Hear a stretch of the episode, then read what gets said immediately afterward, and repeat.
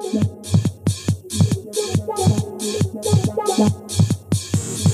time to kick ass and chew bubble gum.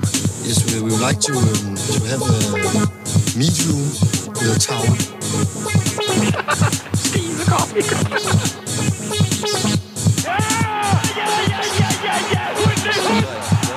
Hej og velkommen til Bear Talk. Mit navn er Bjørn Vestergaard Barfod, og jeg er din vært.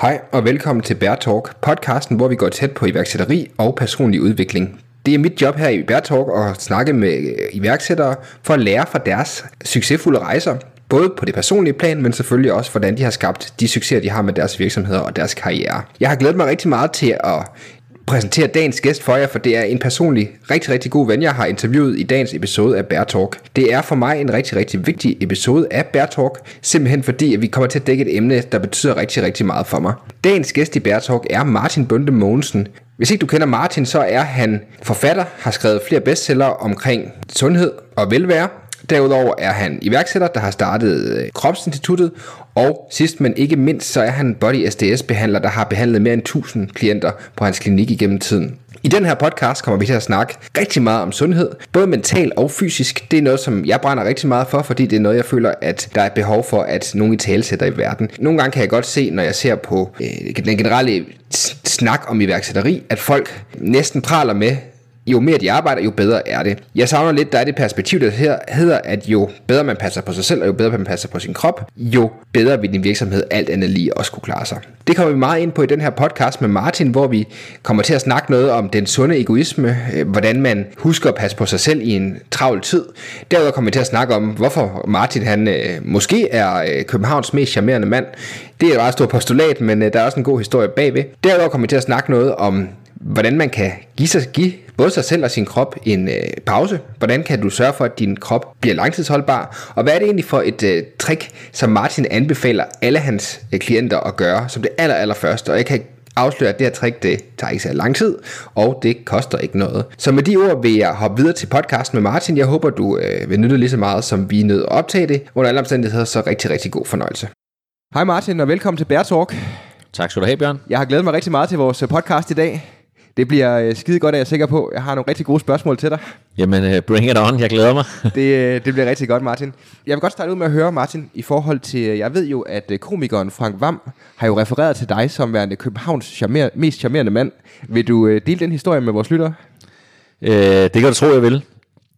Det, det var sådan, at uh, jeg lærte min, uh, min kone at kende, da hun havde en tarmskyldningsklinik for ja, 11, 11 et halvt år siden. Og øh, på et tidspunkt, så er de ved at optage en, en optagelse, hvor øh, Frank Vam får lavet en tarmskyldning. Mm. Og det her, det, er, det var dengang klovn øh, blev lavet. Og de skal bruge en badekåb. Og der sidder øh, Frank Vam så sammen med Senny, øh, min kone, øh, på den her glasfiberbriks, man nu bruger, og, øh, og hvad hedder det, tænker, vi skal, vi skal bruge en badekåb, hvor finder vi lige det hen? Øh, og jeg har klinik cirka 500 meter fra, øh, hvor, hvor hvad hedder det, Colonic, som klinikken hed, stadig ligger ved Rundtårn, som stadig ligger der. Øh, og så siger de sådan, jamen, øh, øh, altså, har en kontor, hvorfor har han lige en badekåb? Mm. Jamen det er fordi, han, han laver øh, behandlinger inden for sauna og sådan nogle ting. Og så mens de henter den badekåben, så siger Frank så, Nå, hvor har du så mødt, øh, mødt, mødt Martin hen? Mm.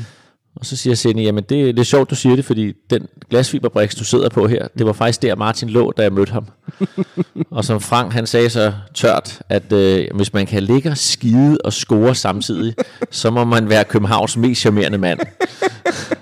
Så det er, det, det er Franks ord, men, øh, men øh, ja, så det, det er der historien kommer fra. Der blev nævnt i vores bryllupssag, der blev gift i 2010, så øh, det er også en, det er en, det er en god historie. Det må man sige, det er noget af et label at, at blive sat på, øh, når, specielt når man tænker på indbyggerantallet i, i København generelt, Martin.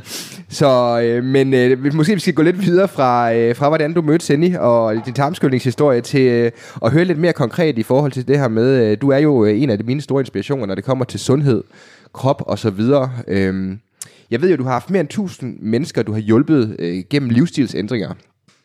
Igennem øh, din karriere, kan man sige. Hvad er de tre, tre største fejl, du ser, når folk de forsøger at lave de her livsstilsændringer, øh, og forsøger, forsøger at forbedre sundheden?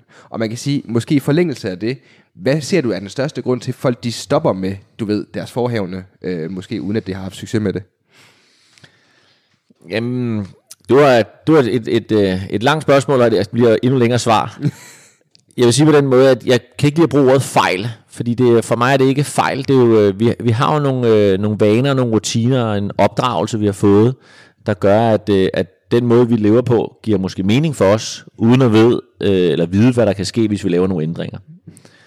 Øh, men den, den første, den, en af de klassiske ting, det er jo folk, øh, hvis nu vi tager vægten, for det kan alle forholde sig til. Vi kan også snakke om gigt, vi kan snakke om fordøjelsesproblemer, vi kan snakke om øh, allergiproblemer og så videre, øh, hele kropssmerter og sådan noget. Men, men, men vægten er sådan øh, til at forholde sig til, at, at folk har været tre år eller fem år om at tage 20 kilo på, og så vil de gerne tage det på, på en måned. Mm.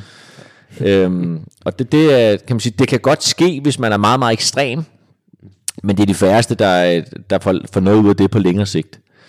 Så det drejer sig om at, at, øh, at måske starte i det små, og så sagt, okay, skal vi lave en plan, der hedder et halvt år? Øh, og så starte med at få implementeret en eller to nye vaner, og så derefter få sat på. Så det er sådan en af de, øh, kan man sige, de, de, de klassiske ting, som folk. Øh, så er der også, at, at jeg vil ikke sige, at det er en fejl, men, men det er jo, vi er jo meget styret af marketing og reklamer. Mm øh, med de valg, vi træffer. Og der er der nogle, øh, uden at skal nævne nogle navne, men der er der nogle produkter, der er rigtig gode til at markedsføre sig, som om det er sundt. Øhm, og det, der, der mener jeg ikke altid, at, øh, at det er så sundt, som de giver udtryk for. Øhm, så, og der er det jo kun ved at prøve ikke at spise noget en periode, eller prøve for eksempel at meditere 5 minutter om dagen i en måned, at man mærker forskellen. Mm. Så, så, så det, det jeg ser, det er, at øh, hvis man skal tage nummer tre, hvis du bad om det, at, øh, at den, det vil, jo, det vil jeg gå så langt måske kalde en fejl, men jeg, jeg vil ikke, ja, en fejl vil jeg nok ikke kalde det. Jeg vil mere kalde det, at vi, det, det er en uvidenhed, som, man, som er en, en forståelig uvidenhed. Det er alle de signaler, kroppen sender dig. Dem ved du ikke, hvordan du skal fortolke. Hvis kroppen vågner om morgenen og er træt, og den gør det igen og igen, så er der en årsag til, at den er træt. Hvis du har svært ved at falde i søvn om aftenen, er der en årsag til, at du har svært ved at falde i søvn. Hvis du lige pludselig begynder at tabe dig, uden du gør noget, hvis du lige pludselig begynder at tage på, uden du gør noget, hvis du lige pludselig udvikler en allergi, så er det fordi, at kroppen er i gang med at sende dig nogle signaler, og så sige, hey, marker, du er i gang med at gøre noget, som ikke er hensigtsmæssigt for dig.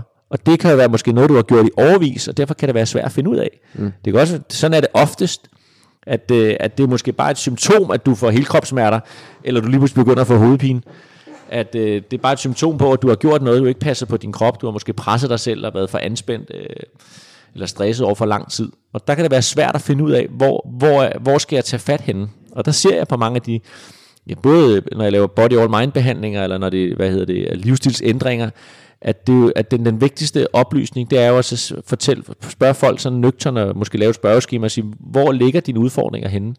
Jamen, jeg er altid træt om morgenen, for eksempel. Det er der jo en årsag til. Er det noget mad, vi skal kigge på? Er det noget meditation, vi skal kigge på? Er, skal vi have nulstillet din krop? Er, er din krop, krop mere i kamp-flugt-tilstand, end den er i ro-hvile-tilstand? Mm. Øhm, og jeg plejer at sammenligne, hvis nu, hvis nu jeg holder et foredrag for 50 øh, mennesker, og de alle sammen arbejder med regnskab, mm. og så sidder vi så og siger, okay, kan vi blive enige om, at I er eksperter i røde og sorte tal? I kan se på et regnskab rimelig hurtigt, om det er positivt eller negativt. Og der vil de jo alle forhåbentlig, hvis de er dygtige til deres arbejde, række hånden op og sige, det kan vi godt blive enige om. Okay, det jeg er ekspert i, det er, at jeg kan se, om din krop har røde eller sorte tal.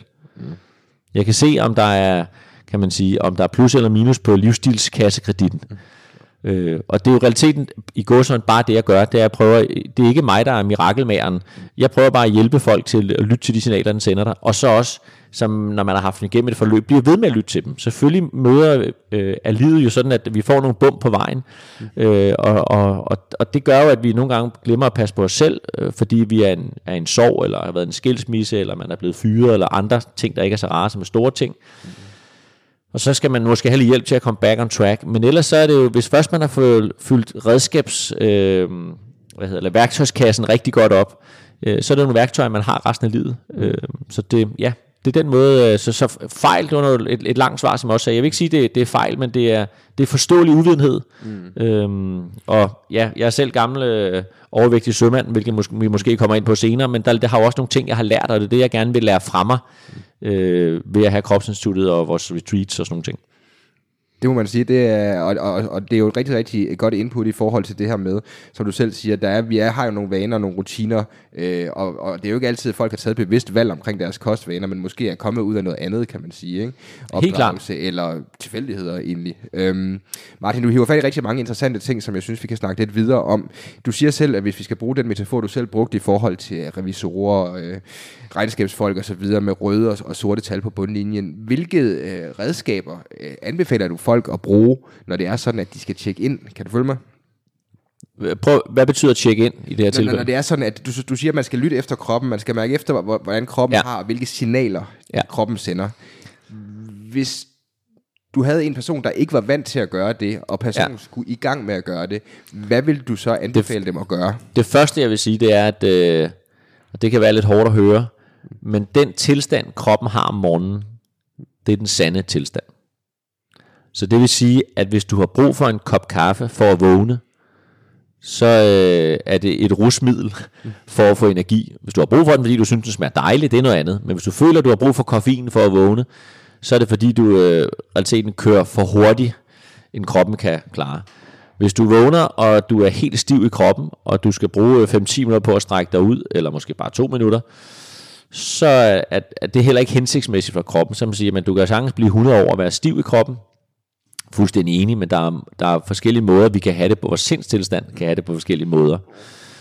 Så, så det første vil være, det er at sige, hvordan har du det om morgenen, når du vågner? Det er, det er rule number one, kan man sige. Det er rule number one. Altså, øhm, og, og, og så kan det næste, altså, der er jo to ting, som er gratis eller næsten er gratis. Og det er jo vores søvn, den er gratis. Og det er vores vandindtag, som næsten er gratis, medmindre vi køber vand øh, på restauranter eller tankstationer, eller hvad det kan være. Ikke? Øh, så derfor at, at, at få passet sin søvn og få øh, de timer, man har brug for, og så vågne om morgenen. Jeg plejer gerne at sige, inden du har forladt dit hjem, så skal du have drukket en halv liter vand. Og gør det til en vane, og hvis du glemmer det, jamen, så stiller du et stort glas vand foran din seng, så når du vågner, så er det første, du ser, det er vandet. For det er jo, det er jo opmærksomheden, det er jo bevidstheden, der gør, at vi kan ændre noget. Det er jo kun ved at have indsigt, at vi kan få udsigt. Øh, og, og derfor så øh, mange folk, altså hvis man spørger, hvis man sidder til et foredrag, og der sidder 100 mennesker, og spørger, hvor mange her øh, øh, ved, at grøntsager er sunde, så rækker alle jo hånden op. Hvor mange her får 600 gram grønt om dagen? Det er der jo en eller to, der gør. Hvor mange får 100-200 gram, så rækker, rækker de fleste hånden op. Så der er mange af tingene, vi godt ved, men vi skal have, vi skal have motiveret folk til at, at måske træffe nogle andre valg i forhold til mad, eller træning, eller stillesiddende arbejde, eller at, at det øverste etage, altså hjernen ikke bare kører på overload hele tiden. Øhm, og der er søvnen og vandet, øh, og så vejrtrækningen. Det at få lavet nogle, nogle dybe åndedræt, øh, og nu ved jeg jo ikke, hvad du kommer ind på af, af hvad hedder det, af spørgsmål, men, men hvis, hvis der er et råd, jeg giver stort set til, til alle mine klienter, jeg, jeg møder, så er det, at de skal blive bedre til at trække vejret. Vejrtrækningen fortæller øh, rigtig, rigtig meget omkring øh, kroppens tilstand. Og øh, men på den måde, at øh, hvor dybt trækker du vejret, hvor, øh, når du snakker, hvor, øh, er det sådan ja, jamen okay, men det kan jeg godt se, og så, altså, eller er det sådan, hvor, hvordan er din vejrtrækning? Og der kan folk, det sjovere nogle gange er at behandle folk, som kommer, og lad os sige, de har fået et gavekort, så derfor så har de ikke selv taget et aktivt valg i at komme. De har selv booket tiden, men de har ikke selv betalt for den. Og siger, nå, fru Hansen, fru Nielsen, øh, eller herr Hansen for den sags skyld, hvordan øh, har kroppen til? Jamen, den har det egentlig meget fint, og jeg føler mig, er der noget pres eller stress? Nej, det er der ikke. Og så kommer de op på briksen, og så skal de trække vejret, og så kan de slet ikke få det ned i maven. De kan kun trække vejret ned i brystkassen, og de kan ikke slippe vejret som et, øh, et suk. Og det fortæller jo bare kroppens tilstand, at den er mere i alarmberedskab, end den er i ro og hvile tilstand. Mm. Øh, og så, øh, så, så, som hjemmeopgave, så får de ofte en, en åndedrætsøvelse, man laver i 2-3 minutter hver dag. Og det hjælper nervesystemet til at komme ned i den ro tilstand, eller i hvert fald komme der ned af. Så når man så ser folk igen, to uger efter eller tre uger efter, så kommer de måske og siger sådan noget, det er jo fuldstændig vildt, og siden jeg fik behandling af dig, så øh, min skuldre faldet meget mere ned, og og du er med med dygtig og sådan noget. Så siger jeg, ja, tak for det, men det er jo realiteten, dit- den værtrækning, du har lavet to-tre minutter om dagen, det er det, der gør forskellen. Og der er der mange, der får en, en, en eye-opener, fordi det, træk vejret, det tager vi jo, det, det gør vi jo automatisk. Men, øh, men vi glemmer det bare. Øh, vi glemmer at trække vejret ordentligt. Øh, og der ligger sådan en anden klassisk ting omkring vejrtrækningen. Hvor mange har prøvet at trække maven ind, fordi de føler sig for tyk. Altså vi snakker ikke bare et minut, men vi snakker hver dag igennem en overrække. Det tror jeg, vi alle sammen øh, kan stå på mål for. Og når du gør det, så får du ikke trukket vejret ned i maven. Du får ikke udnyttet lungekapaciteten. Du får ikke ilt nok ned. Ergo, når du ikke får ilt nok ned, så får du hurtigere blive træt. Og her snakker vi selvfølgelig om træning, men vi snakker lige så meget omkring bare det at sidde og koncentrere dig og være på arbejde og have energi til at være sammen med venner og familie og sådan nogle ting.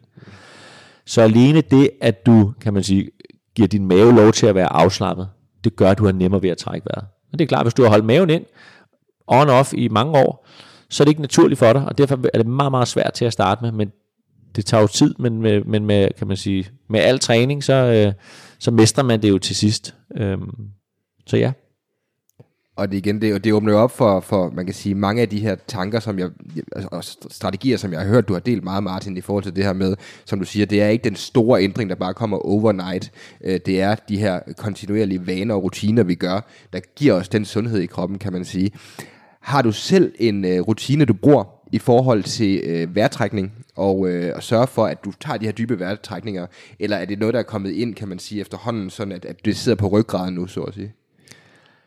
Jamen, da jeg startede, øh, jeg, jeg er uddannet body terapeut for mange år siden, inden jeg kan man sige, udviklede mit eget behandlingssystem sammen med Michael Kyne, Body All Mind. Men, men før det, da jeg startede på Body SDS i 03, der var jeg alt andet nede i min krop.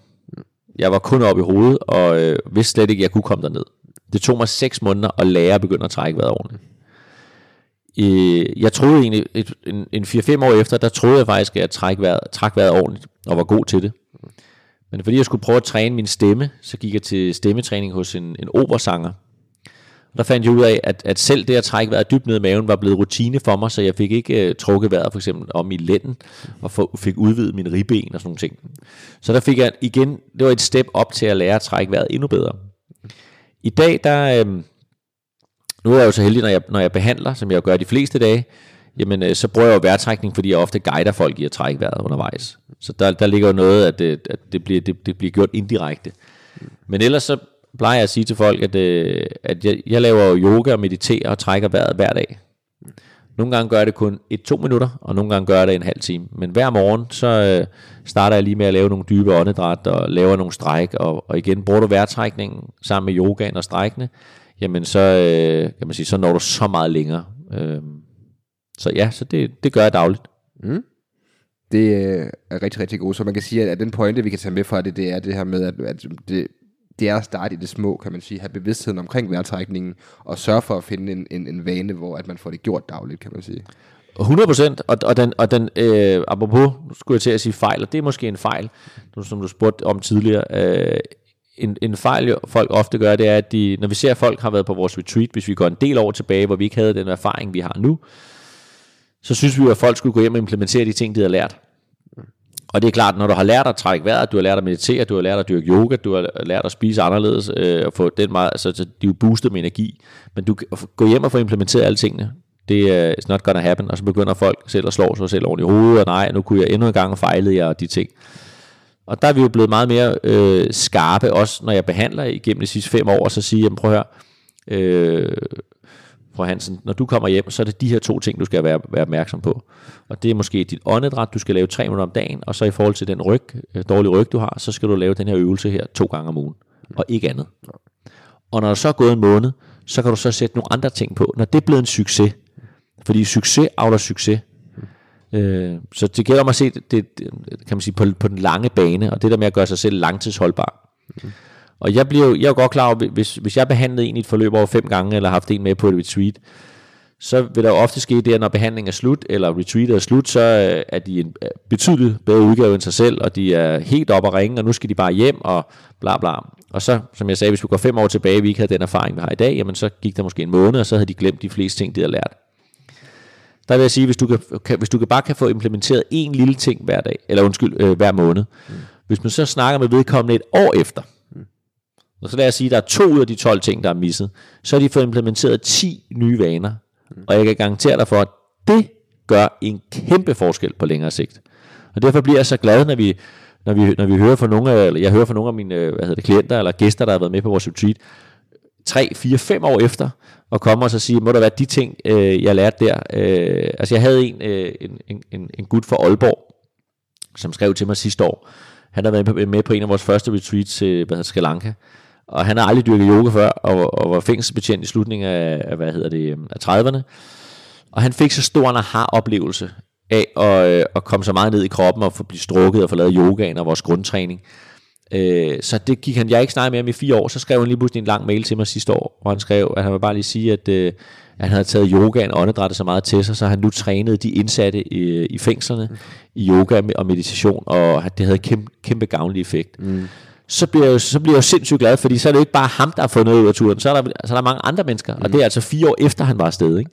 Og det, det, det, det, det, mit hjerte brænder for, det er det der, når vi kan, når, uden at sige, du skal, du skal, men at folk får lov til at opleve på, på deres egen krop, hvordan de kan have det, hvordan, hvordan det føles at være let i kroppen og være fyldt med lykke, og også den der sådan, nærværsfølelse, altså være til stede, kigge folk i øjnene, øh, altså ikke bare far med 120 timer. Når folk får den oplevelse over længere tid, jamen så kommer miraklerne. Øh, og det er jo, for mig er det et mirakel af en slutning af 30'erne, som aldrig har prøvet yoga eller sund mad for den sags skyld, fire år efter skriver den underviseren i det, i de danske fængsler. Det synes jeg er fantastisk, ikke?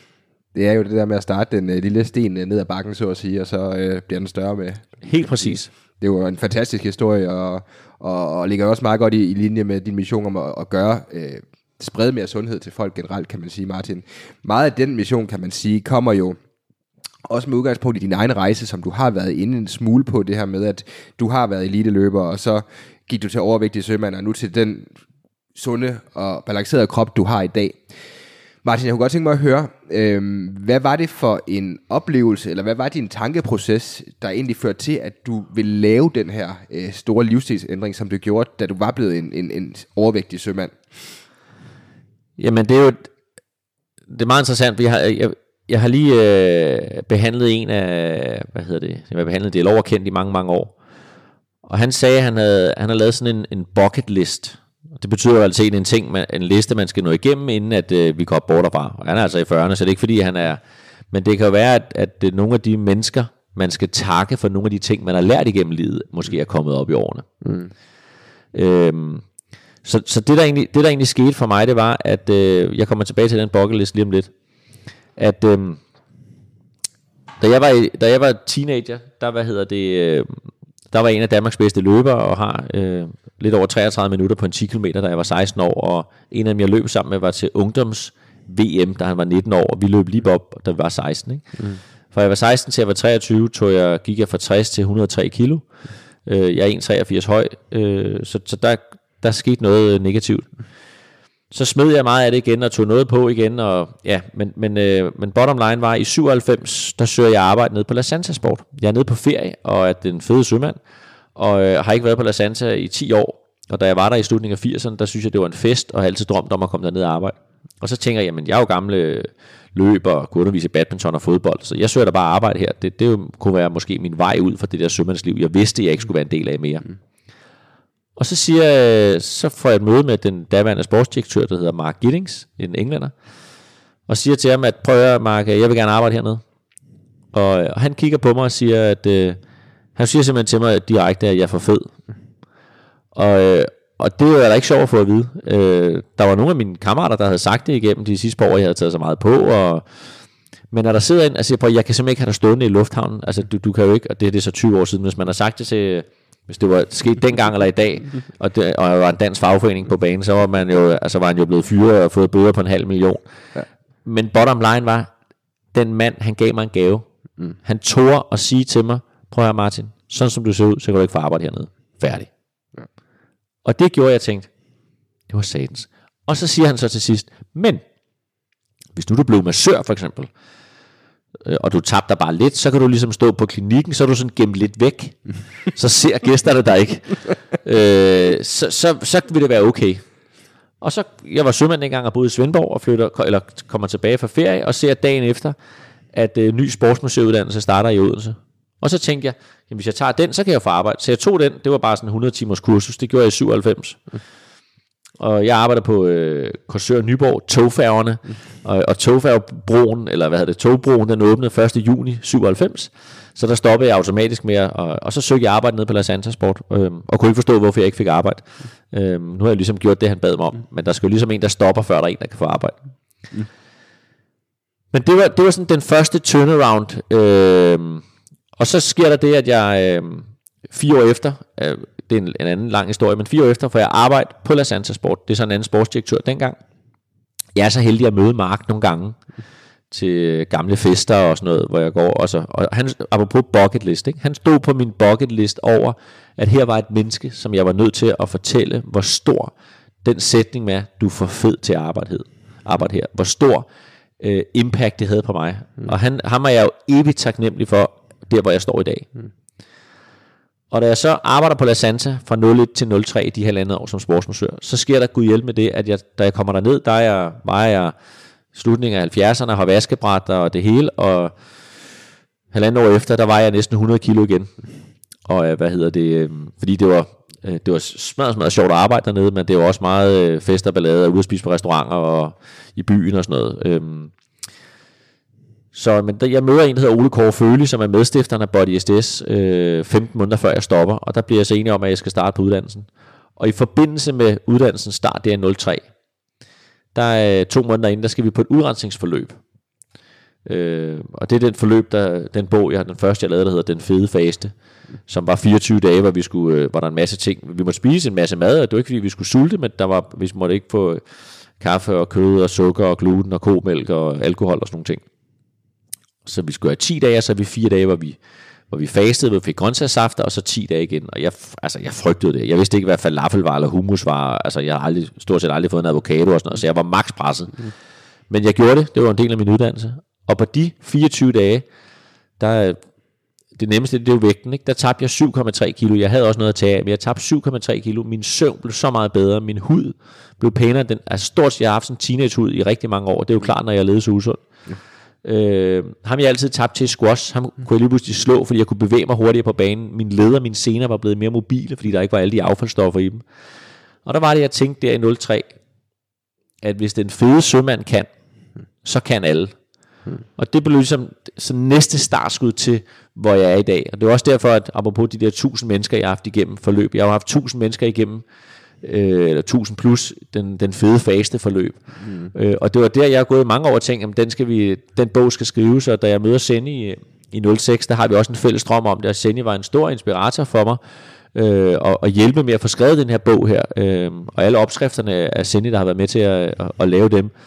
Så, øh, så, så det blev ligesom, det blev sådan, hvor jeg tænkte, nu har jeg erfaring, nu har, nu har jeg ikke bare læst mig til det, nu har jeg ikke bare gjort det selv, nu har jeg haft over 1000 mennesker igennem, og tænkt, nu, den, det forpligter, når vi har en viden, så forpligter det at dele den, synes jeg. Og, øh, og det blev så, øh, ja, startskud til, til den første bog. Det, øh, og der, der er jo fire bøger nu, ude, ikke med en fed faste, men også med juicekur og, og suppe og så videre. Martin, øh, det er rigtig, rigtig interessant, det du siger her i forhold til med, at, at det han gjorde øh, nede på La Santa Sport, var egentlig at give dig en kæmpe gave. Kan du uddybe lidt i forhold til det her med, fordi at man kan sige, at det han vel gav dig, var, var det her, den opvågning, kan man sige, den brætte opvågning. Og min egen erfaring er også, at jeg har også selv været igennem markante vægttab igennem mit liv, hvor det sjove er, at der er ikke rigtig nogen, der siger, når du bliver tyk, men folk kan godt sige, når du taber dig igen, kan man sige. Men hvordan ser du det her med, at, at og lige præcis at være den, der skal levere, kan man sige, kan du følge mig? Øhm, fordi at nogle gange kan man jo godt stå i en situation, hvor det kan være nogen, der er rigtig, rigtig tæt på en, som måske har behov for det der lille venlige skub, kan man sige. Har du nogle, nogle tanker omkring det? Ja, det har jeg, men det er jo, det er jo interessant, at og der er jeg jo sikkert også selv nogle gange, at, at øh, når jeg nogle gange får et råd for en, der er tæt på en, så er det måske ikke altid, at vi lytter til det.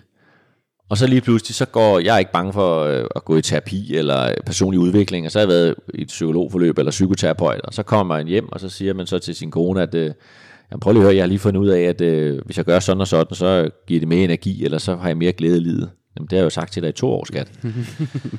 øh, og sådan er der bare nogle gange, altså, så derfor kan det være svært for dem, der er rigtig tætte på. Og jeg tror, da jeg begyndte min sådan øh, store sundhedsrejse i 03, der prædikede jeg jo jeg var jo sikkert frygtelig at være sammen med dengang, fordi jeg prædikede jo, at det skulle jeg kun have glutenfri pasta, og nu skulle jeg det ene og det andet, og kun lidt krigsrydste og alt muligt andet. Men det holdt jeg hurtigt op med. Så i stedet for, så, øh, i stedet for at prædike så meget, så er det mere bare walk the talk. Og jeg kan se, nu er jeg så 42 i dag, øh, fylder 43 her om et par måneder, og jeg kan se, at, at en sådan omgangskreds er jo, skal vi sige, mellem øh, slutningen af 30'erne og slutningen af 40'erne, hvis, så kender jeg selvfølgelig nogen, der er ældre og nogen, der er yngre. Men de begynder jo at få nogle af de der livsstilsskavanker. De begynder jo at få øh, den der vægt, de ikke kan tabe. De begynder at få lidt gik. De får måske øh, diabetes 2.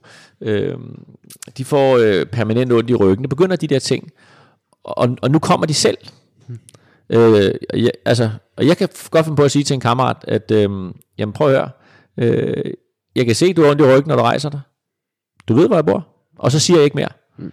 Øh, og nogle gange så kommer de først, når de kan kravle ind ad døren. Mm. Øh, og nogle gange kommer de så før. Men, øh, men i stedet for at skal rende rundt og pådutte, og så har jeg det sådan, at øh, men de ved, hvor de kender nummeret, og de ved, hvor jeg bor. Mm. Og så er det nemmere at gøre det, fordi så ligger der en motivation. Ja. For det er jo det, der er koden. Mm. Det er jo altså motivation, hvis man har lyst til at motivere sig selv til at lave en forandring i livet. Øh, og nogle gange skal man selvfølgelig motiveres til at gøre det, det ved jeg. Og det er også derfor, at alle mennesker er jo ikke ens. Så en kammerat kan jeg tale til på en måde, mm. og en anden kammerat på en anden måde. Mm.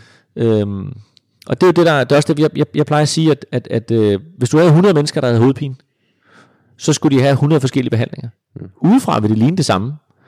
Men øh, du har et, øh, en nøgle, øh, Bjørn, og jeg har en nøgle, og den passer til din hoveddør, og min passer til min hoveddør. Hvis du lægger dem ved siden af hinanden, så ligner de jo nægteligt hinanden, mm. men de vil aldrig nogensinde passe sammen. Mm. Og sådan er det også med kroppe, at øh, altså, jeg kan, bedste eksempel var, at jeg behandlede en, øh, en, øh, hvad hedder det, en dreng, som var 12 år gammel her øh, sidste år, øh, som, er, som døjer kraftigt med hovedpine, øh, og er sygemeldt fra, øh, hvad hedder det, fra skole, øh, i hvert fald to-tre dage om måneden, hvis ikke nogle gange to-tre dage om ugen. Øh, og, og de har prøvet alt, og kommer herind, og jeg kan mærke, at han har faktisk ikke særlig mange spændinger, så, så derfor slår det mig hurtigt, at okay, det er jo ikke fordi, at, at drengen har mange spændinger endnu. Så spørger jeg ind til hans kost, og så viser det sig, at han ikke lever specielt sund. Han får rigtig meget sukker øh, og til dels også gluten. Og så siger jeg, jamen prøv at, jeg vil gerne behandle dig igen om en måned, men du skal have været sukker- og glutenfri en måned. Og så kan vi så se derfra, vi så giver det mest mening. Og så skulle han føre sådan en dagbog, som jeg ofte siger til folk, at det er bare tal fra 1 til, 10. Hvis det, hvis det er forstoppelse, så skal de skrive 10, som er meget forstoppet, og 1 det er fantastisk fordøjelse. Og så laver man bare et tal hver dag, det kan være energi og forstoppelse og øh, hvad, hvad pokker det er, hovedpine eller smerter, eller om det er mere eller mere eller mindre, og så kan man lave en graf efter en måned, og så kan man nemt se, hvor har man ligget henne, hvis der er lavet nogle forandringer. Fordi det der med at, sådan, at, at huske, det glemmer vi nogle gange. Så øh, og normalt lå han på øh, 7-8, altså 10 var max hovedpine, og normalt lå han på en 7-8 stykker opad, altså hver dag. Hvis han var nede på en 5, så var det meget sjældent. Mm. Og på de her 30 dage, der havde han øh, et par dage til at starte med, hvor han lå på, øh, på 7-8 stykker, og ellers så han ligget på mellem 2 og 3 og få gange på 5.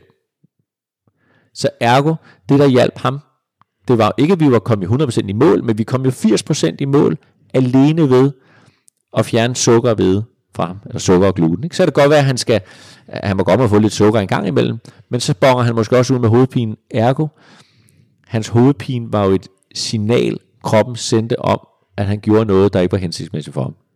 Og det er jo, hvis han tager den værktøjskasse med sig, så har han, hvis det skulle, hvis det skulle genere ham resten af livet, forhåbentlig gør det ikke, men hvis det skulle genere ham resten af livet, så ved han jo, på jeg får hovedpine, hvad er jeg ved at gøre?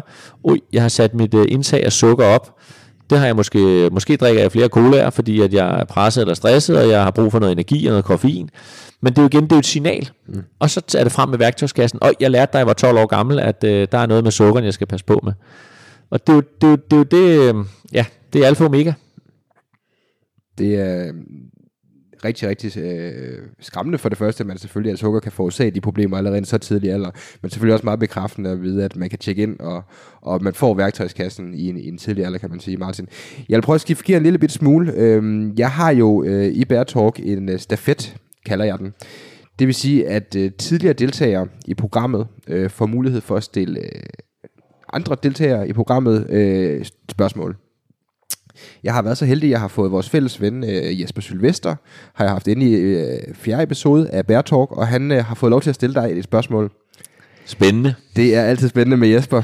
øhm, og det han gerne vil høre dig om, og det her det er hans egne ord for øvrigt. Øhm, Martin, hvordan får jeg lige så flot hår som dig? Åh, oh, jamen den... Jeg, jeg kan godt lide hvad kan man sige, Jesper har jo ikke så meget hår i hvert fald, sådan sidst jeg så ham i hvert fald. Så. Nej, Jamen, det er, øh, jeg kender en god frisør, ja. øh, som jeg, hvis du ringer til mig, Jesper, så vil jeg med glæde give dig øh, navn og nummer til ham. Øh, fordi han har faktisk gjort en forvandling for mig, men det sjove var, at det kræver lidt en historie, den der. Mm. At jeg har et rigtig tykt hår. Mm. Altså, det er sådan en, en, en, en hestemanke. Mm. Og, øh, og jeg plejer at sige, hvis, altså jeg kan ikke mit, hvis mit hår, da jeg var teenager, hvis det groede for meget opad, så fik jeg bare sådan en øh, mikrofon på hovedet. Så jeg er bare sådan kort, kort stridthår altid. Og så lige pludselig for seks år siden, tror jeg, så, siger, så sidder vi og ser en film, hvor Michael Douglas er med. Mm. Og så siger Senny, min kone, han har altså en sej frisyr. Ham der Michael Douglas. Sådan en synes jeg, du skal have. Og så sagde jeg, den er også fedt med det håret, det er lidt tilbage, og det, kunne jeg, det var stil og sådan, noget. så sagde han, mit hår er så tykt, det kan jeg ikke lade sig gøre. Det gror bare opad, så det, altså det, kan, det kan det ikke. Nå, prøv at gå ned til, til Victor, din frisør. Så sagde han, okay, men så gik jeg ned til Victor, så sagde jeg, Victor, jeg vil gerne klippe som Michael Douglas. Og så siger han, så griner han, så sagde han, det kan vi sagtens, jeg kan få dit hår til at gro bagud. Og så sagde jeg, okay, det er bare måden, man klipper det på. Og selvfølgelig tager det jo noget tid, det skal jo gro ud, men... Øh, og der gik kun to-tre måneder, så begyndte, ikke at jeg havde lignet Michael Douglas, det gør jeg heller ikke i dag, men at det begyndte sådan at tage form. Så, øh, så jeg vil faktisk sige øh, til, til Jesper, at øh, han skal ringe til Victor, mm. og så skal han øh, klippes. Øh, øh, og det der, der er en meget sjov historie på den, det er, at øh, da vi for, det må være tre år siden, tror jeg, skulle igennem, jeg var på en af mine øh, retreats til Sri Lanka, vores power retreat, og så skulle vi igennem securityen, og vi landede klokken 4 om morgenen eller sådan noget. Vi var alle sammen lidt trætte, jeg stod sammen med mine gæster, jeg var så den første, der skulle igennem, og man afleverer sådan et stykke papir, og så kigger de på en, og man skal have sådan en stempel og sådan noget. Øh, og jeg har selvfølgelig aldrig set ham, der sidder i den her paskontrol eller security-kontrol før. Mm. Og så kigger han, kigger han øh, ned i passet, og så kigger han på mig klokken 4 om morgenen, og så siger han til mig, You look like Michael Douglas. og der stod alle folk og grinede, men jeg grinede jo allermest, fordi jeg havde bedt Victor nogle år tidligere om at klippe mig, så jeg havde en samme frisyr som Michael Douglas. Så jeg gik hjem til Victor og sagde, prøv at Victor, der sad en, øh, skulle til sin grænsekontrol, der sad en paskontrol i lufthavnen i Colombo på Sri Lanka og sagde, at jeg havde samme frisyr som Michael Douglas. Du æder med god til dit arbejde. Victor, han lyder som mand. Så, så Victor er, er studie 34 i studiestredet, kan jeg kun anbefale. Uh, Victor, han er, fandme, han er skarp til det, han laver. og ved du hvad, det, det er ekstra sjovt, Martin, i den her anekdote er faktisk, vi snakkede om uh, i episode 4 uh, med Jesper, snakkede vi om en episode, hvor han faktisk mindede om en af Michael Douglas filmkarakterer. Så er det rigtigt? The Circle is complete, yes. Fantastisk. Det var sjovt, mand. Det, det er verdensklasse. Ja, men det, det må man sige. Hvad hedder det? Um, jeg går lidt tilbage til at snakke lidt om kroppen igen hvad hedder det, Martin, i forhold til det her med, man kan sige, at som du selv var lidt inde på, sådan, der er det her med, at, at, at nu du har fået en lidt mere tilbagelænet til, at folk må komme til dig, hvis det er sådan, at du har, hvis det er sådan, at de føler, at de har behov for hjælp med, med kroppen, kan man sige. Øh, hvor du måske tidligere et, i starten måske godt kunne prædike lidt. Hvis lidt mere, ja, og pushy ja, på den negative måde. Ja, øh, hvad hedder det, um, og der kan man sige, der er jo det her med sundhed, at, at, at, at man ved jo, at, at specielt sådan noget som veganer og så videre på nuværende tidspunkt er noget, som der er, øh, som der er rigtig, rigtig mange, der hopper på veganerbølgen. Øh, men der er jo selvfølgelig også nogen, der vil gå imod og så sige, at, at, at alt det her sundhedstrip øh, kan godt blive for meget, kan man sige. Jeg vil sgu godt have en øh, god flaske rødvin og en god bøf for 50 kroner blandt selv ned fra kiosken, kan man sige. Hvad vil når du snakker med dine klienter, anbefaler folk generelt at finde den her balance mellem den sundhed, de har i livet, og den usundhed, hvis man kan tillade sig at kalde det. Hvordan ser du den, eller hvad, hvad, hvad, hvad, hvad råder du dem til i forhold til det? Det er lidt forskelligt. Mm. Øh, jeg har gjort det ene, og jeg har gjort det andet. Men det er forskelligt på den måde, at ligesom jeg sagde med nøglen før, at vi er forskellige som mennesker. Og nogle mennesker har brug for en, øh, altså en hardcore øh, wake-up call, hvor de i 14 dage eller 3 uger øh, fjerner en masse fødevarer for at finde ud af, hvordan kroppen kan have det. Og dermed så kan man lægge en strategi. Øh, og nogen har brug for, at man laver, altså, man laver nogle, nogle, nogle små lette ændringer, og så når man har gjort det i en måned eller to, så, kan man, så er de ligesom modne til at sige, okay, nu tør jeg springe ud i det der, der, der lyder fuldstændig sindssygt, at jeg ikke må spise øh, kød og drikke alkohol og få sukker, eller hvad det nu kan være i to uger. Mm. Så det, det er lidt temperamentsspørgsmål fra person til person. Øh, men øh, personligt vil jeg sige, at det er klart, hvis du vil have den største aha-oplevelse, så er det jo det der med, at man tager et clean cut, og man, der er en masse ting, man fjerner øh, fra dag i af. Og det vil være altså stimulanserne, øh, det vil typisk være sukkeren og alkoholen, øh, og så vil det så også være kaffen. Og det er ikke fordi, jeg siger, at det er sådan en klassisk ting, at kaffe er usund, Martin, og så siger den ikke. Jeg, jeg som sådan siger ikke kaffe som usund. Vi skal passe på, at man ikke får for meget af det, men det er stadig en stimulans. Og vi spiser, os mennesker i den vestlige verden, vi spiser og drikker med vores følelser. Det tror jeg, vi alle sammen kan være enige om. Mm. Og derfor Hvis du tager for eksempel tre dage på juice, og du får kraftig hovedpine, og man så spørger dig, om du fik 10 kopper kaffe før, så er det godt være, at de 10 kopper kaffe, det var for meget, at du i realiteten bare skulle have fire kopper. Og finde den der naturlige balance. Jeg har fundet ud af, for mig, der er to ting, der trigger mit system. Det er kaffe, og det er kød. Jeg kan sagtens spise øh, slikposer to dage i træk, og ikke have lyst til det på tredje dagen. Det er der mange mennesker, der ikke kan, så derfor rører det slet ikke. Og det, er altså sukker kan være, du kan være lige så, skulle jeg til at sige, alkoholiseret, som du kan med alkohol, og narko, som du kan med sukkerne eller cigaretterne for den sags skyld. Men jeg har fundet ud af, at, øh, at det at drikke kaffe, det gør jeg for uren hud. Det at spise kød, det gør jeg for ondt i maven. Og så, altså, jeg plejer at sige lidt u, øh, usekset, at øh, altså, når jeg, hvis jeg har spist kød, og jeg går på toilettet, så lyder det som om sydslam har været, eller det lugter som om sydslam har været forbi. Så det er jo klart, det er jo signaler, kroppen sender mig. Så, så de to ting fjernede jeg for en 3-4 år siden, øh, og har ikke taget dem ind igen. For andre mennesker kan det være noget andet. Øh, og det er jo det, der, der, der, der er forskelligt fra, fra person til person. Og jeg heller ikke, fordi jeg ikke spiser kød, så øh, jeg spiser fisk og skalddyr og sådan noget, og jeg kan sagtens have en uge, hvor jeg ikke får, får, hverken, øh, får heller ikke får fisk og skalddyr for den sags skyld. Men så prædiker jeg det jo ikke til min søn. Altså min søn fylder snart fem, og hvis han, vil, han, får så, øh, han får så noget, hvis han får kød for en kvalitetskød, men ellers hvis vi går forbi en øh, på strøget, og han øh, ser, at han vil, han vil have en hotdog eller en fransk hotdog, mm. jamen så får han en fransk hotdog. Jeg er ikke fanatisk. Mm. Det, og det, det tror jeg, man skal passe meget på med. Mm. Øh, når vi lander i lufthavnen øh, efter, for, hvis, han er ham og, øh, og Senja er tit med på, på nogle af de retreat, jeg laver, så vil han jo, så ser han, står den her pølsevogn, som måske er den bedste pølsevogn for, forretningsmæssigt i hele Danmark, fordi den står, når folk lander og har været 14 dage i Thailand, nu skal de have en fransk hotdog, ikke? Ja. Men Joe Juice ligger også ved siden af, hvilket jeg er rigtig glad for. Og så siger man, godt er sådan en fransk hotdog. Så siger jeg, fint, men du skal over have din yndlingsjuice først. Så drikker han en halv liter yndlingsjuice, og når han har drukket den, så får han sin franske hotdog. Det er jo det, jeg kalder balance. Mm. I stedet for bare at give ham en fransk hotdog, og så det er hans frokost. Mm. Altså, så det er, øh, så til hele den der, øh, øh, altså, det, er det er jo en balance igen, øh, og, og ja, veganer, øh, der er mange, der tror, at hvis man er veganer, eller man er vegetar, så er man rigtig, rigtig sund. Øh, det kan man også godt være, men det er jo ikke ens at man får alle de næringsstoffer, man har brug for. Øh, og nogle mennesker fungerer bare, øh, de- de skal have kød for eksempel øh, tre dage om ugen, og det fungerer de rigtig godt på, og det skal de jo fortsætte med. Jeg tror ikke på, at vi har brug for at spise kød hver dag. Det kan være, at der er nogen, der er, træner bodybuilding, har brug for rigtig mange proteiner, og de har det bedst mellem, men hvis vi tager, det er jo altså en promille, så hvis du tager generelt set, så tror jeg på, at vi spiser for meget kød og for meget kval- dårlig kvalitet af kød. Mm. Så hvis du skærer lidt ned der, så kan du igen, mange føler sig sådan oppuslige, hvis de får for meget kød. De ved det ikke, det, men det finder de ud af, når de fjerner det fuldstændig. Så det er jo igen, igen, øh, igen balancen, at øh, øh, jeg, i mange år var jeg jo flexitar, mm. som jeg lærte fra min gode ven Mads Bo, øh, et fantastisk ord, ikke, som jo gør, at, at man realiteten øh, øh, spiser kød en gang imellem, men det fandt jeg ud af, det, øh, det gav ikke mening for mig mere, så, øh, så, så de to ting har jeg fjernet, kød og kaffe. Mm. Spændende, Martin. Du snakker lidt om det her med øh, jeres retreats og, og pølsevogn, når I kommer hjem fra retreats og så videre. I er jo en af de største arrangører, kan man sige, af retreats her i Danmark med, hvad kan man sige, meditation og yoga og så videre. Hvor at I, man kan sige, det I, I gør, det er, at I tager folk ned, og øh, de får simpelthen et break for det hele, både kostligt, men selvfølgelig også psykisk og så videre, sådan at de er helt detoxet og helt friske, når de kommer tilbage igen, kan man sige. Man kan sige, Martin, det er jo desværre ikke alle, der har mulighed for at deltage på jeres retreats, kan man sige. Øhm, hvis man nu vil igennem en lignende proces, uden nødvendigvis måske at tage på tur til Sri Lanka og så videre, man kan vel kalde det en reboot øh, på et eller, andet, sted- et eller andet plan, det som folk gør med deres, med deres krop og psyke, kan man sige. Hvis du gerne vil lave noget tilsvarende, uden du nødvendigvis skulle tage afsted, hvad vil du så råde folk til at gøre? Fjerne, du, kan du følge mig? Jeg kan sagtens følge dig, og jeg vil sige, at øh, det kræver, at man ikke har ryggrad som en regnorm til at starte med. Ikke?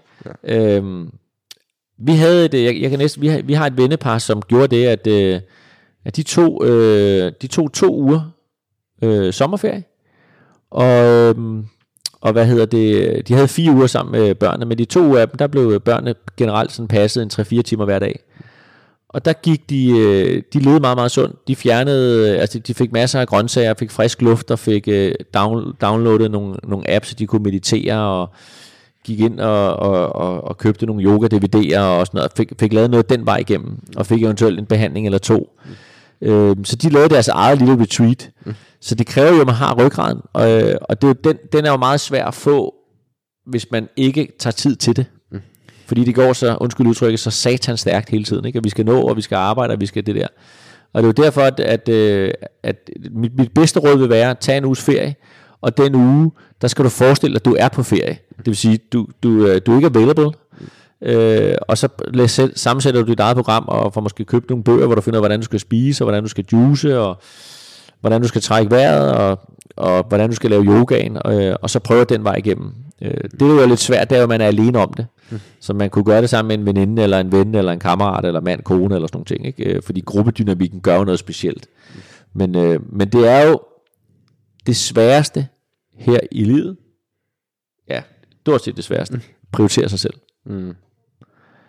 Og øh, jeg lærte af en, en, en psykolog øh, for nogle år siden. Ordet egoisme, det er meget negativt forbundet for rigtig mange mennesker. Jamen, så egoistisk kan jeg ikke være. Det, så er jeg jo dum svin. Det, nej, det går simpelthen ikke. Mm.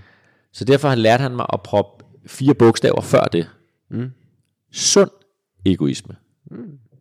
Og sund egoisme, når man siger det til folk, de, sådan, de tykker lidt på det og siger, det giver meget god mening. Det kan jeg sådan bedre krepere op i mit hoved, så føler jeg ikke, jeg er egoistisk. Ja. Men, og sund egoisme er jo i sin enkelhed bare, at, at du prioriterer dig selv. Og, og for at kunne blive nulstillet, eller kunne blive en bedre udgave af sig selv, eller komme sin gik til livs, eller sin overvægt, eller sin hovedpine, eller få, få lykken tilbage i livet, eller få noget mere selvværd eller selvtillid, jamen så er du nødt til at prioritere dig selv. Du er nødt til at gå igennem en personlig udvikling, og det er jo ikke altid, undskyld udtrykket, skide sjovt at gå igennem en personlig udvikling. Men det er jo det, der sker på den anden side, der er fantastisk. Det er, jeg har hørt øh, uh, B.S. Christiansen sige noget tilsvarende, der er det der med, at du kan ikke være noget for andre, hvis ikke du er der for dig selv først. Og det er en rigtig, rigtig fed spænd, du har på, på, med sund egoisme. Jeg har ikke hørt udtrykket før, men det, det giver jo rigtig, rigtig god mening, fordi vi lige præcis er opdraget til øh, fra samfundets side, at vi skal selvfølgelig også tage hånd om andre, og ikke være for egocentreret, kan man sige. Men det er man jo også nødt til at være øh, i nogle processer, blandt andet i sin personlige rejse og udvikling, som du kommer ind på, Martin. Ja, og det der er interessant, det er jo, at, at, at øh, nu, nu, nu tager jeg lige, øh, nævner retreatsen igen, fordi det er så markant der, ikke? Mm. at hvis du har en, der kommer hjem fra sådan en retreat, jeg kan garantere dig for, at selvom de kun har været væk i syv dage, at deres kollegaer lige pludselig siger, hold da op, hvad er der sket med dig? Det vil sige, den person, som jo bare har prioriteret sig selv og lavet sund egoisme, bliver lige pludselig for nogle mennesker måske et forgangsbillede, eller de siger, hvad er det, du har lavet der? Hvorfor har du været? Så de, begy- de bliver jo nysgerrige. Mm. Ikke? Og det er jo så springes som, som ringe i vandet. Og det er jo derfor, vi, det, det er jo motivation. Ikke? Vi elsker jo at se forvandlinger. Ikke? Altså, det er jo, vi, vi, vi bliver tiltrukket af det. Og se det der, øh, en der har tabt helt vildt mange kilo, eller jeg læste også en anden, øh, jeg så her i går, øh, hvor en, der har haft anoreksi, en, en engelsk kvinde, ikke? Øh, som meget, hun, hun er en, nogen 70 høj, og vejede 25 kilo. Puh. Altså 25, så meget, meget, meget tæt på. Altså alt var ved at stå af, ikke? Og ja. fik sondemad og det hele. Mm. Og her 6-7 år senere øh, har hun vundet en, øh, en sådan en Miss Fitness konkurrence i England, og ligner en million i dag, ikke? At det, vi elsker bare billedet fortæller jo hele historien. Ikke? Vi bliver inspireret og, mo- og motiveret til at, og, og, og kan man sige, okay, så hvis hun kan, eller hvis en fede sømand kunne, jamen så er der også mulighed for, at jeg kan. Og så nogle gange har man brug for noget hjælp, noget support undervejs, og andre gange kan man bare, øh, nu er nettet jo så stort i dag, så man kan søge hjælp og inspiration der, ikke? Øhm, og så bliver vi jo forgangsbilleder for andre mennesker, øhm, og så, ja, så er det ringe i vandet, og det, det, det er bare sjovt. Det spreder sig, det må Det man spreder sige. sig, ja. Det er ret fedt, og, og jeg har hørt en, der brugte noget tilsvarende, hvor han simpelthen fandt, han kunne ikke motivere sig selv til at lave styrketræning, så han fandt så nogen, som var de mest, hvad kan man sige, unlikely engelske ord. Jeg kan ikke lige finde det danske ord for det, men hvor så fandt de en eller anden 70-årig bodybuilder, eller du ved, sådan ting, folk, som man ikke normal, normalvis vil tro, vil, du ved, være sådan seriøse, og så tænke, hvis de kan, så kan jeg også, ikke? Så nettet er jo et fantastisk sted at finde den her inspiration, kan man sige, til, til det lige. Ja, fuldstændig. Og så tror jeg også, det er, jo- det er jo den evige balance. Altså, jeg har, det er meget sjovt, hvis jeg øh, har behandlet en eller har folk igennem et, et forløb for fem år siden, og jeg kommer gående ned i Nyhavn, og jeg ser, at, øh, at Niels, eller hvem det nu kan være, sidder over, og Niels han er ved at tage en tår og øl, og jeg tilfældigvis kigger over, og jeg, når man siger, hej Niels, så bliver jeg sådan, at, at Niels han bliver næsten flov over at sidde og drikke en øl, øh, hvad det skulle have været en juice i stedet for, ikke? Ja. Og jeg kan se det i øjnene. Øh, nogle gange siger folk det, og andre gange, så kan jeg bare se det, hvor jeg går og siger, prøv at høre en gang. Mm. Jeg har selv lige drukket en fad øl, eller jeg har selv lige spist en pose slik. Mm. Øh, at folk tror nogle gange, at jeg øh, er fuldstændig, eller jeg vil ikke engang sige mig, men, men Cindy og jeg, mm. og ja, vi gør nogle fuldstændig crazy ting, mm. Fordi vi er nødt til at, at blive ved med at udvikle os, vi er nødt til at prøve ting af, mm. øh, fordi mange af de folk, jeg ser på klinikken her, er folk, der kommer med nogle skavanker, nogle ubalancer, som det etablerede system ikke kan tage sig af, eller ikke kan hjælpe og siger, prøv at vi kan ikke gøre noget, jamen jeg har ondt over det hele, eller jeg har jo skæld, eller øh, jeg har hovedpiner, jamen vi kan ikke gøre noget, og så, så er det jo der, hvor jeg vil sige, så er man nødt til at gøre noget andet.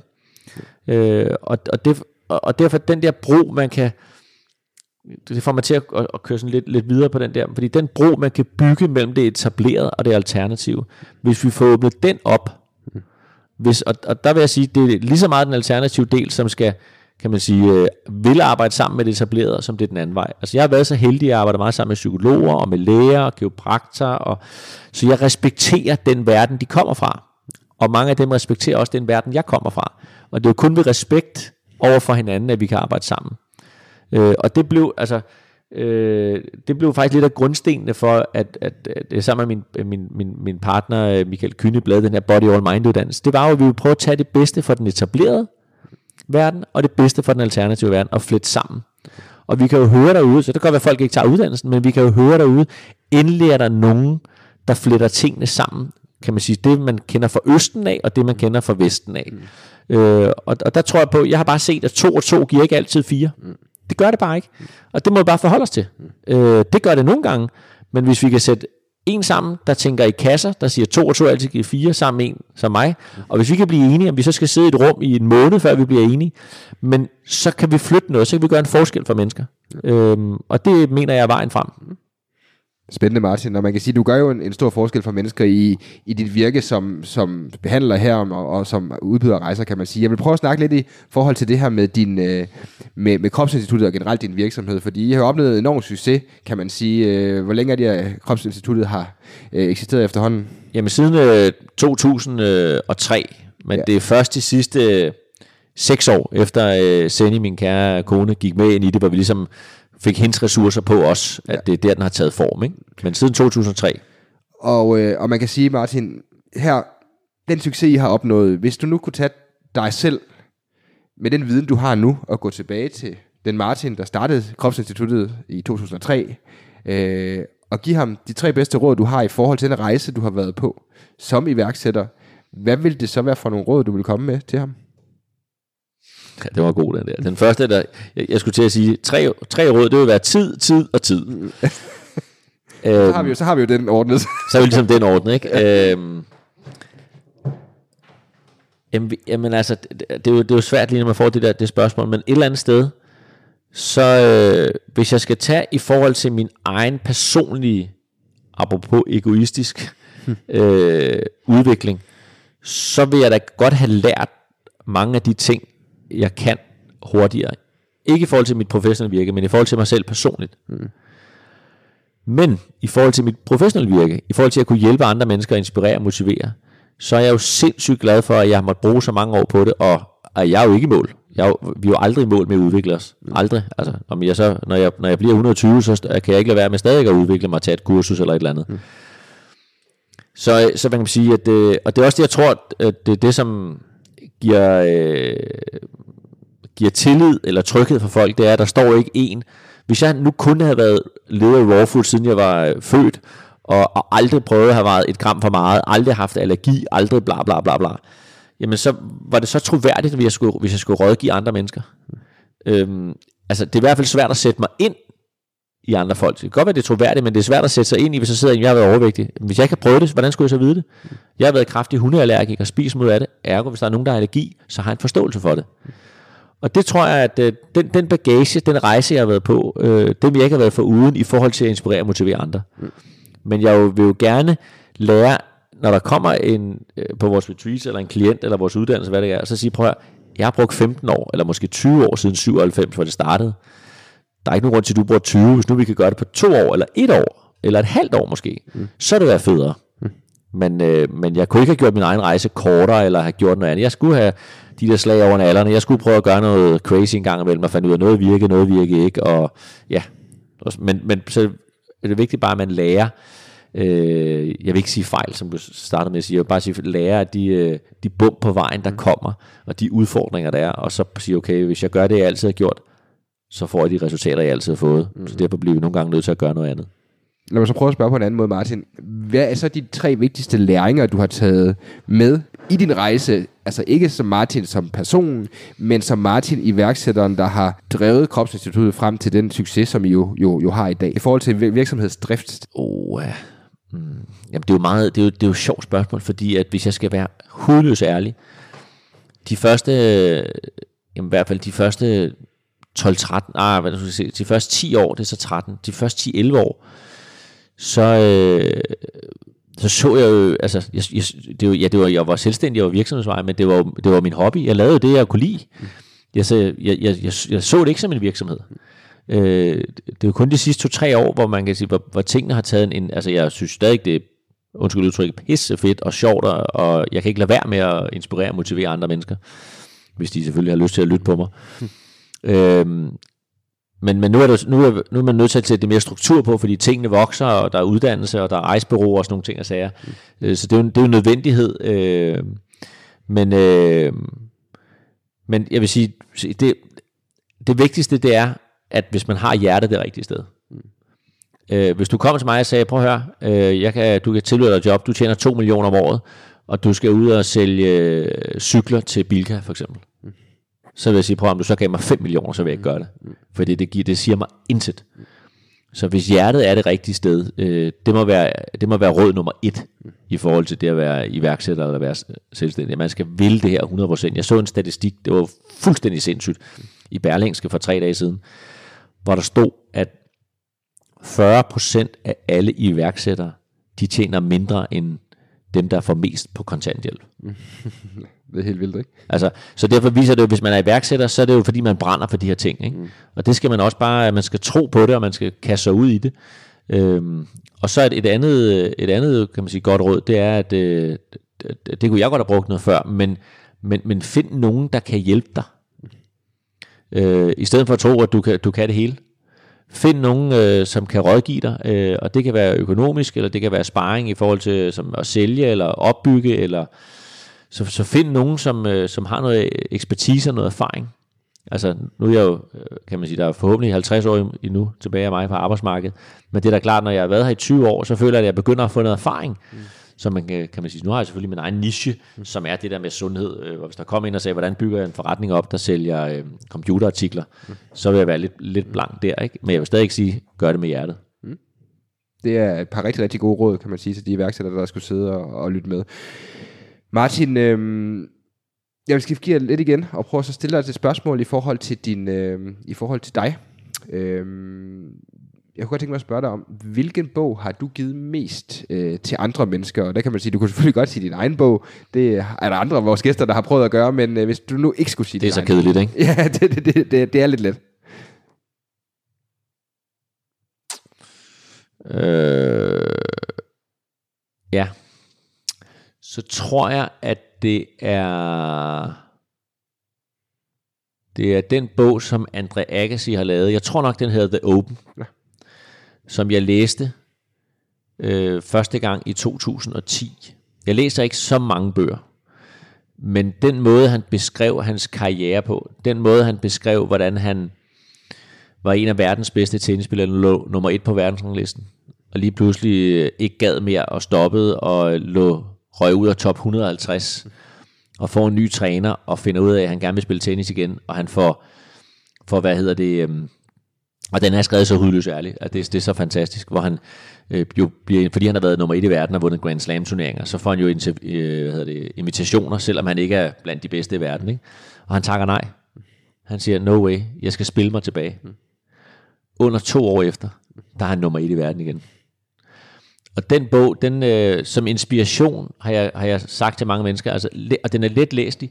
Læs den, øh, for det er både en fantastisk historie, men det viser også bare, at når vi rammer modgang, så øh, der er altid en, øh, altså, der er altid en, øh, en, en, en, en, en, eller jeg vil ikke sige, men modgang kan også være død og ødelæggelse, det ved jeg godt, men, øh, men som udgangspunkt, hvis vi ikke snakker om det, så hvis vi møder modgang, så er der altid en, en vej ud. Mm. Øhm, Øh, Så, så The Open med, med Andre Agassi synes jeg er fantastisk. Og så med det kan jeg ikke lade være at så nævne, at jeg synes nogle gange, at øh, hvor man kan vågne en morgen og så tænke, om, hvad, nu, er det, nu er det onsdag igen. Hvad skal der ske i dag? Øh, når jeg så går i seng om aftenen, vi gør det derhjemme, at vi, vi laver sådan en taknemmelighed, så vi siger hvilke nogle ting, vi er taknemmelige for i løbet af dagen. Øh, det gør både med vores søn, det har vi gjort, inden han kunne snakke, nu er han så knap fem, og så mig og Cindy gør det også. Men nogle gange så tænker jeg på, hvis der var nogen, der havde fortalt mig i morges, at der vil ske det her i dag, så har jeg sagt, det tror jeg simpelthen ikke på. Det kan simpelthen ikke lade sig gøre. Og det viser bare, at livet det er fuld af muligheder. It's full of opportunities. Grab them, take them. altså, øh, det er kun der, altså, der er mange af mine venner, der siger, du er altid så heldig, du møder altid nogle mennesker og sådan noget. Så siger jeg, jeg ved ikke, om det er held, men, men hvis vi er nysgerrige på livet, og vi opsøger mennesker, jamen så opstår der energier, og der opstår muligheder. Øhm, og jeg kan stadigvæk øh, altså, gå i seng om aftenen og så tænke, fuck, hvor er det vildt, hvad der er sket i dag. Mm. Og det kan både være noget forretningsmæssigt, men det kan også være noget personligt, eller en oplevelse, en lykkefølelse, eller hvad det kan være. Jeg tænker, ah, hvis der havde sagt til mig i morges, at jeg har sådan en lykkefølelse lige nu, så har jeg sagt, ah, mm. det tror jeg så ikke, jeg havde. Mm. Men det har jeg. Så, øhm, og der er bogen rigtig god til at blive genopfrisket på den. Det er en fantastisk bog. Jeg kan kun varmt anbefale den også øh, med Andrew Agassi. Martin, jeg har et par enkelte spørgsmål tilbage. Det er nogle af dem, øh, som jeg har glædet mig rigtig meget til at stille dig også. Det øh, er i forhold til det her med. Det første spørgsmål lyder, hvis du havde mulighed for at sende en, men kun en sms-besked til alle mennesker i hele verden, hvad vil der så stå i den sms-besked?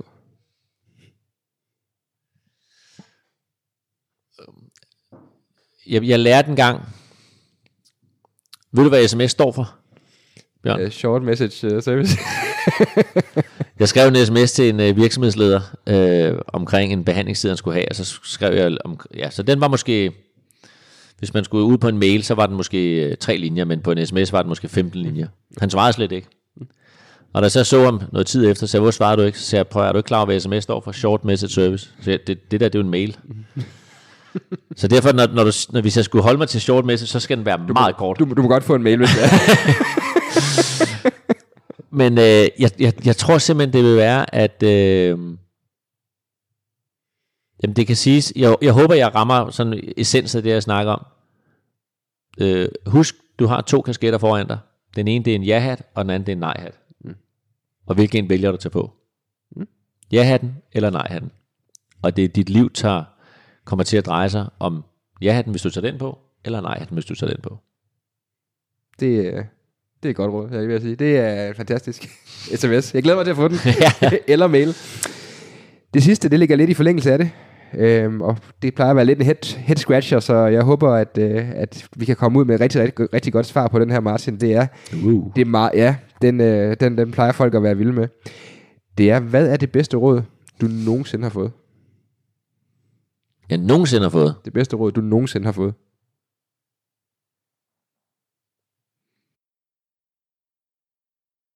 Altså nu jeg skal jo svare sådan rimelig kort, men på den måde, at jeg skal ikke sidde og tænke over det i 10 minutter, og der er jo, vi har jo fået mange gode råd, men jeg tror, at da jeg var 12 år gammel, og var øh, på La Santa Sport første gang i 87, 6 eller 87, der har jeg, jeg har altid været god til at løbe og spille fodbold og sådan noget, men øh, jeg har aldrig løbet mere end 3 km, og der kan jeg se, at der er sådan noget halvmarathon. Og det tilmelder jeg mig til at få at vide, at du skal være over, øh, over 15 år for at deltage, eller også skal din mor give en tilladelse. Og så jeg tropper med min mor op i det, der hedder sportsbooking, øh, og, og tilmelder mig og siger, at man, og hun står og siger, at han har løbet 10 km mange gange, hvilket jo var løgn. Så jeg havde ingen anelse om, hvor langt det var, hvad tiden, altså hvad der går, god, og, dårlig, god og dårlig side. Ingen, altså not a clue.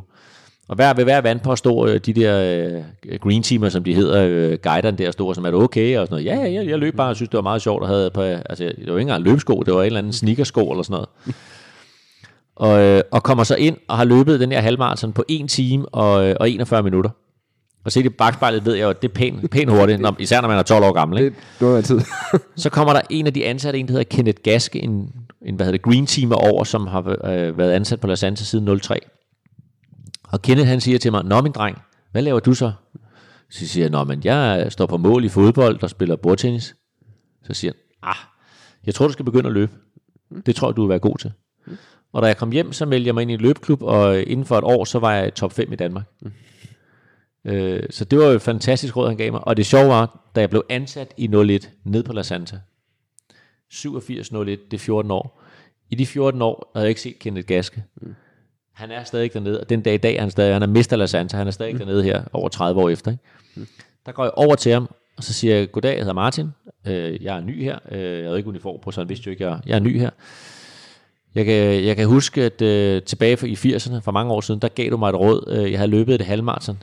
Og så, siger, så sagde jeg ikke mere. Så siger han så, ja, jeg sagde, at du skulle begynde at løbe. Ikke? Så han kunne huske mig. så, øh, så hvad hedder det? Ja, så, så han, han, øh, han gav mig et godt råd dengang. Det må man sige. Et rigtig, rigtig godt råd. Martin, det har været sindssygt inspirerende og fantastisk spændende at høre. Både om øh, de her sundhedsmæssige ting, men selvfølgelig også meget om din rejse. Øhm, hvis det nu er sådan, at vores lyttere gerne vil øh, hive fat i dig, øh, have mere af dig, hvor, øh, hvor for eksempel på sociale medier osv., hvor kan de så øh, gøre det hen? Jamen, øh, Kropsinstituttet har en, øh, en Facebook-side, som jo bare er, er Kropsinstituttet. Og så ellers så har vi øh, kropsinstituttet.dk, som er vores hjemmeside. Og så har vi vores rejsebureau. Øh, der ligger også øh, nogle rejser inde på, hvad vores retreats ligger på Kropsinstituttet, men ellers så har vi det, der hedder KI-travel. Altså KI står for Kropsinstituttet, men KI-travel.dk, som er vores, øh, vores rejsehjemmeside, som er på fem forskellige sprog. Så, øh, så det vil være de to, øh, to steder, ja. Fedt Martin. Tusind tak, fordi du vil deltage. Jamen prøv at, tak fordi jeg måtte, Bjørn. Tusind tak, fordi du lyttede med på Bear Talk, podcasten for personlig udvikling og iværksætteri. Husk, at du kan altid finde ekstra bonusmateriale på min hjemmeside beartalk.dk, ligesom jeg også deler mit bonusmateriale på folk, der følger mig på Facebook på facebook.com forward slash bjoernvb. Jeg vil også anbefale at skrive det op på min nyhedsbrev, så du får besked, når der er nye episoder, og der også kommer ekstra bonusmateriale og værdi. Jeg takker dig for endnu en gang for at lytte med, og jeg håber, vi lyttes ved næste gang. Ha' det godt.